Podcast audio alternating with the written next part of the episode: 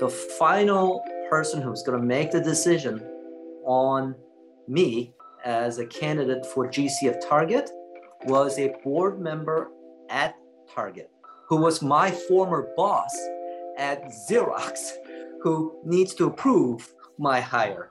So the joke was that Anne hired me twice.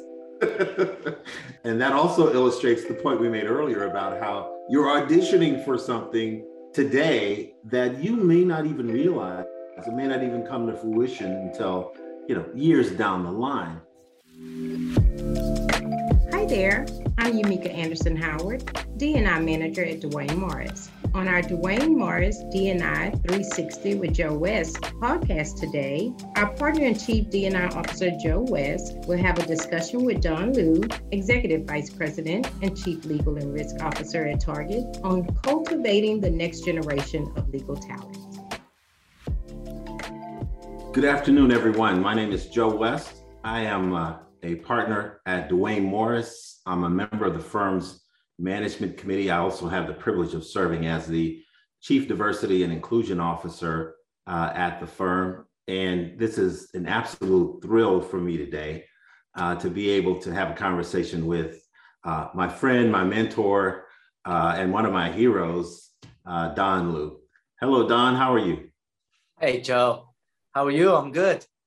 Good. Good to see you, my friend. Uh, Don Liu uh, probably needs very little introduction for most people, but I'll do the honors anyway.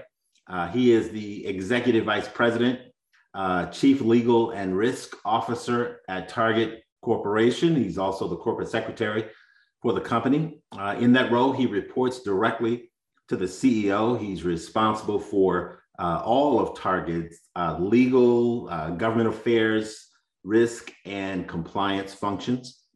Uh, before that, Don had uh, an illustrious uh, tenure at uh, Xerox Corporation. He was the executive vice president, general counsel, uh, corporate secretary at Xerox. Uh, and Don, I, I, could be wrong, but I, I, I, think that you and Ursula Burns formed the only diverse GC CEO tandem in the Fortune 500, or one of the few, if I'm not mistaken, during the course of your time there. Um, Could be. Prior to that, you may want to read about it in uh, in the book that Ursula just wrote. So if you want to get a little more insight into that relationship. That um, good plug. I'm glad you mentioned yeah.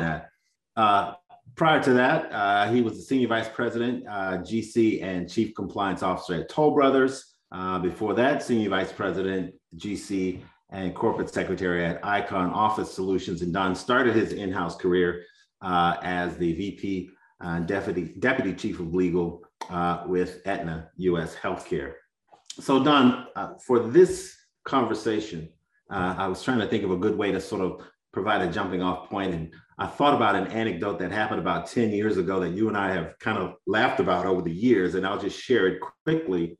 Um, when I was considering uh, leaving Walmart and I was a finalist for the CEO role at uh, the Minority Corporate Counsel Association, uh, I got a call from uh, my, my, mentor, your mentor, Vernon Jordan, uh, who got wind that I was considering a, a job change, and uh, he wanted me to come and talk to him. Went to his office, and I was, you know, kind of talking through things with him, and all of a sudden, he yelled out to his assistant. He said, "Gail, get Don Liu on the phone." Well, my heart stopped because you were, as the former chairperson of the board of MCCA, the chair of the search committee, chair of the executive committee. I was interviewing with you as a finalist a few days later. And I said, Mr. Jordan, you cannot call Don Liu, please. He said, why not? I said, because he, he's a decision maker. I'm going to be interviewing him. And he said, hell, I'm definitely going to call him now. So he got you on the phone as I was begging him not to. And you got on the phone. I said, Don, please no, I did not ask him to call you. And of course, you were laughing. You said, Look, Joe, let me guess. Vernon's your mentor, right? Yes. He asked you to come see him, right? Yes. And he started getting people on the phone to talk to you, right? Yes. And just so everyone knows, you were completely above board. You said, Look, I'm not going to talk to you in any detail. I know you don't want me to. You're a finalist. You have the same shot as the other finalists. Good luck. And hung up the phone. We'll talk a little bit later about Vernon in detail. But I want to use that anecdote as kind of a jumping off point to the value of networking, of professional networks, and how they can facilitate people's career growth and development. No doubt. Um, and I've been a beneficiary of the networking and others in my network all my life, just as that example showed, right? Vernon was trying to help you. Um, and he was going to do it in a way that was most influential as possible. Um, that's what mentors do. Um, that's what great leaders do. And you and I know that Vernon had not just one phone call to make, he could have made thousand phone calls if he really wanted to. Um, but I do think that young lawyers underestimate the power of network. And you want to build that network as early as possible. And it goes deep and it should be as wide as possible. Well, you made a very good point about younger lawyers in particular. I think a lot of them are socializing and thinking that the thing that matters is keeping your head down, doing good work. And let's be clear, that doesn't matter. It certainly does matter. Uh, mastering your craft, uh, being really, really good at what you do, uh, and expanding your knowledge base. But I think they do underappreciate the value of networking, and particularly networking in a lateral fashion. Uh, they all think that they need to contact the GC or the person at the top of the food chain or have some, you know, some vertical uh, connectivity. But you know, with the fluidity that we see in the profession these days, uh, you never know who's going to end up where and how important that is. Agreed. Agreed. Um, you and I have talked about this in the past. Um, you should be on all the time, and that work network doesn't develop just because you're having an interview with somebody or you meet having a formal meeting with somebody. Um, that networking occurs every day in your social circles, um, family circles, relative circles. It happens every day. So you're really never off. What you might think you're off at some point, but yeah. you're actually on because people are judging you all the time. No, that's absolutely right. Uh, I've often said that you're auditioning for the what's next every single day, whether you realize it or not. Um, and Don, I, I, think that's a good segue to um, how you came to your current position. Your, your story probably isn't as colorful as the one I just told yeah. that involved Vernon, uh, but probably equally as illustrative and more comparable than you would think. Uh, it involved a board member, uh, just like uh, your story did, because Vernon was sitting on the Xerox board when he called me. And not only was he sitting on the board, he happened to be one of my most important uh, board members, as he was the finalist, final interviewer for my job at Xerox. So, and the uh, most tenured uh, board member on Xerox. I got my job at Target um, a little unusual. Uh, as with most large Fortune 500 companies, typically they hire a an external recruiter, usually uh, an executive uh, search firm, to do a GC um, search. And in Target's case, they did. It was one of big five executive uh, search firm. And apparently they've been on that for a while. But the call I got from Target was uh, a man who was in charge of their talent acquisition. He called me directly. I didn't know who he was. Um, I knew a Tim, and his name was Tim, uh, the recruiter. But the Tim that I knew from Target was my was uh, somebody I knew, prof- professional acquaintance of mine who was the general counsel before me. So I thought it was Tim my predecessor was calling me and saying, "Hey, uh, Tim, how you doing?" He said, "No, you're t- talking to the wrong Tim." So it turns out another Tim called me to ask me whether I'd be interested in becoming the general counsel of Target, and I said, "Well, if anything happened to my acquaintance uh, named Tim that I would feel uncomfortable with, then I don't think I'd be interested in the job." And he said, "No, no, he's retiring early. Uh, you can talk to him." In fact, I had lunch with him eventually, and it turned out that.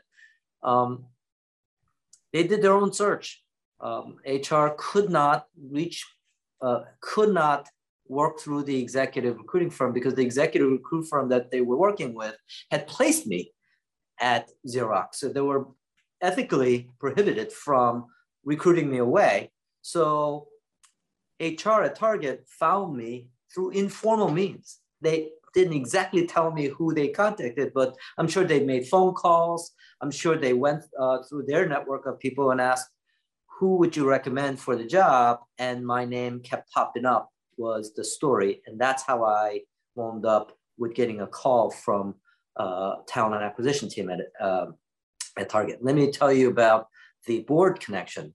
Just as you had a board connection um, through Vernon and me, um, the final person who's going to make the decision on me as a candidate for GCF Target was a board member at Target. Her name was Anne Mulcahy, who was my former boss at Xerox, who, wow. who was Ursula's uh, predecessor. And she, at that time, sat uh, on the board as the chair of the HR and comp committee, who needs to approve my hire. So the joke was that Anne hired me twice. well, and that also illustrates the point we made earlier about how you're auditioning for something today that you may not even realize it may not even come to fruition until you know years down the line um, and so let's let's apply this. And don you know me well enough to know that i'm going to ask you questions that we didn't even cover in our prep session. So here we here, here we go. Uh, there are people listening to us and watching us right now who aren't necessarily connected to you know the late great vernon jordan or others who could make calls of that nature. Uh, they are either people at a point in their career where they can be and will be the beneficiaries of someone who gives them some mentoring and support, or they themselves are providing the mentoring or support for people within their organizations. So I'll ask you two sides of the same question. What are the most important things, one or two things, that someone relatively junior in their career needs to be focusing on with respect to their ability to develop their career, to develop as leaders in this profession? And then what should peers of yours, other general counsels, or a level below the general counsels, what should they be doing to help grow and develop that talent base within their respective organizations? Does that make sense? It does. Um, so let me use an example. Um, two days ago, I was having a drink with another Asian American in house lawyer who moved to Minneapolis from Philly. And as you know, my roots are deep in Philly, uh, where that's where my um, career began and stayed for a long time before moving to New York. He came to see me because one, he was new to Minneapolis, so he wanted to get to know what Minneapolis was like. But more importantly, um, came to thank me. He came to thank me because he wound up getting my help in getting his first in-house job. And I forgot about that, frankly, because I knew him well back in Philly, but I forgot about the moment when he asked me, Don, I have my first opportunity to go in-house. What should I be doing now? And how should I approach my interview process? And I remember uh, driving on a highway. I was on a call with him for about an hour, going through the whole process of typical what as to what happens in in a, in a house hiring. And now he wound up getting even a bigger job at a bigger company that moved him from Philly to Minneapolis. So there are two uh, points to that, which answers your question, I think, which is when you're, and he was a much junior lawyer at the time when he first got my help.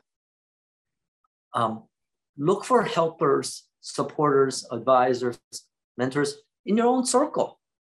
Who are the mm. people who are really around you? And he, like I, did uh, a smart thing. I, I, started my networking process primarily from local chapter of NAPABA. Who are the people who are Asian American lawyers that I can uh, get to know and uh, get help from? He did the same thing. He got to know me through the Philly chapter of NAPABA and just kind of, we didn't know each other well, but he, we got to know each other.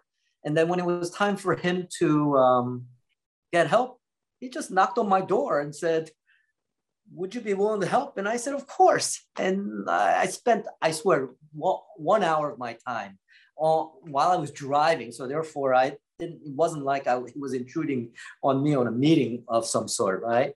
right Yet he right. said it was instrumental in getting him his first in-house job, and off he went in his career. Now he's in my town, and I'm sure I'll see him fairly regularly uh, as he transitions with his wife into Minnesota.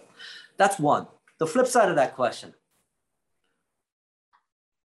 it took me only one hour of my time while I was driving to help a young lawyer to do that which I knew really well because by the time I was at Xerox, how many people had I hired? What am I looking for? And what should he be doing on, on the other side of the interview? It, it took so little on, uh, on me to really help a, a young lawyer out.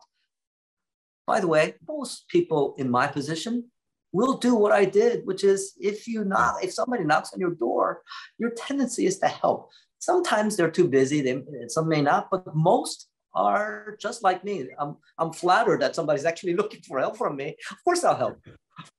Well, well I've been the beneficiary of a Don Liu hour of help, so I understand how valuable that was, and I appreciate it.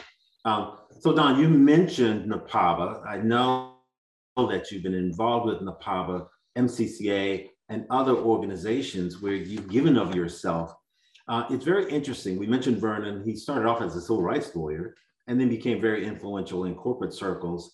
Uh, talk briefly about the value and the ability when you're in a position like yourself to do good and do well at the same time, and how important that is, and why it's increasingly something that I think people look to. Um, look, mentor, uh, Vernon became my mentor for a whole host of reasons. Uh, I went to law school to be a civil rights lawyer, just like he was when he started out his career. I wound up being a corporate lawyer um, by accident. Um, it was a financial need that took me initially to uh, corporate law, and I just liked it after a while. Um, what he meant from my perspective was everything that was personal, professional, um, in a way that I looked up to him. But more importantly, he solidified what was starting to become my pattern of behavior, which is to become influential through network. Mm-hmm. And when I saw his life, I said, he only not only um, confirms my approach to life, he is somebody who I should emulate. So I'll never be able to emulate Vernon's life. Most people cannot, right? But um, it solidified what was kind of an inkling that that that I had about the importance of network. Um, Vernon was an important figure to just about everybody. And up until uh, he passed away, he was an advisor to every president in the country. That's in right. his 80th birthday, every president on both aisles showed up to celebrate his birthday. That's how That's influential he was. Um, yeah. But that didn't just come about. It was it was the selfless willingness to help everybody, including presidents of the United States, who sought out his advice. And, you know, speaking of this whole subject matter, um, I want to talk briefly while we have time about uh, the Alliance for Asian American Justice, an organization that you helped get off the ground. Um, I remember calling you up after the, in the wake of George Floyd and all of the sort of sort of like Minneapolis being sort of like the center of a lot of unrest, just to check on you and see how you were doing. But even after that, sort of like the the backlash against members of the Asian American community. Talk about that organization and and its inception uh, and why you've been involved with it. Yeah, um, it's become really personal for me. Um, as the number of Asian Americans who were being victimized uh, based on hate crimes a lot of people were talking about it, and very few people felt like that there was it was too big of an issue to help. What do we do? And there was a lot of talk, not enough action. So my buddy Wilson Chu and I, as you know, often uh, come up with ideas. Wilson's the idea guy. I'm the guy who has to verify whether it's a good idea or a bad idea. And Wilson does come up with some bad ideas, by the way. I hope he's listening. Um, yeah. but it took me five minutes of Wilson's call on a Saturday earlier this year to realize this is it. Okay. He said, why don't we figure out a way to pro bono network of lawyers who could help these victims? And it was so obvious, right? There were plenty of Asian American former prosecutors now at big firms uh, who are able to help um, anti-Asian uh, victims, hate victims, and it was just a matter of putting together. So what I did was um, come up with that idea and try to execute it. I recruited a bunch of Asian American GCs to be able to come together, write a letter on our behalf to the law firms asking for help.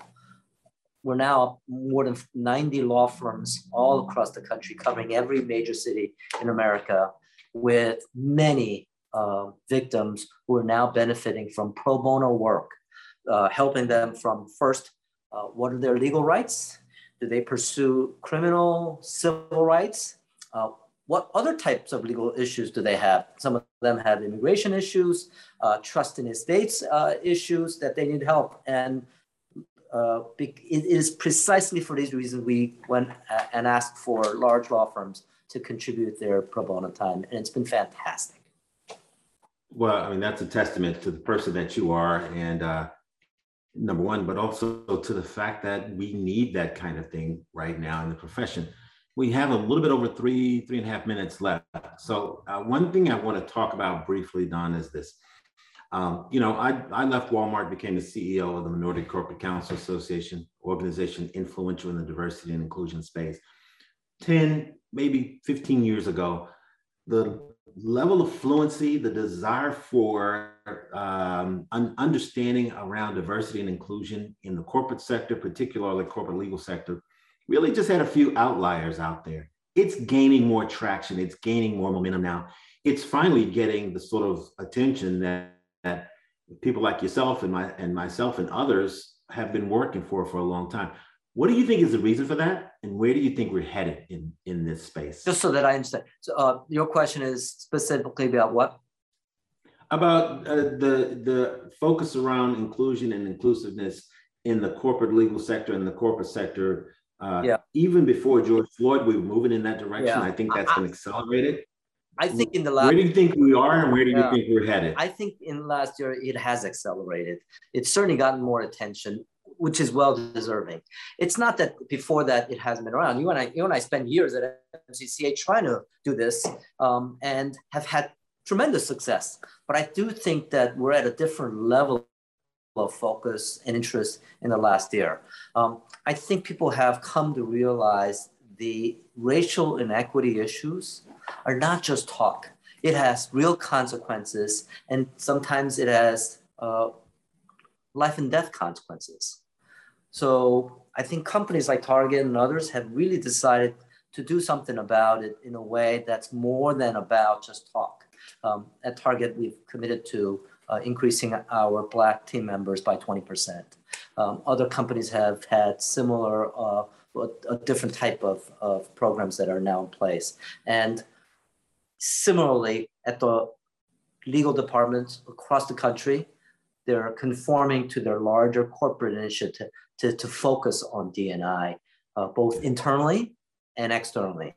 Here at Minnesota, we've decided to disclose our own DNI stats a lot of legal departments don't. We ask law firms to do it. You and I have spent time trying to get law firms to disclose and to do uh, more about DNI.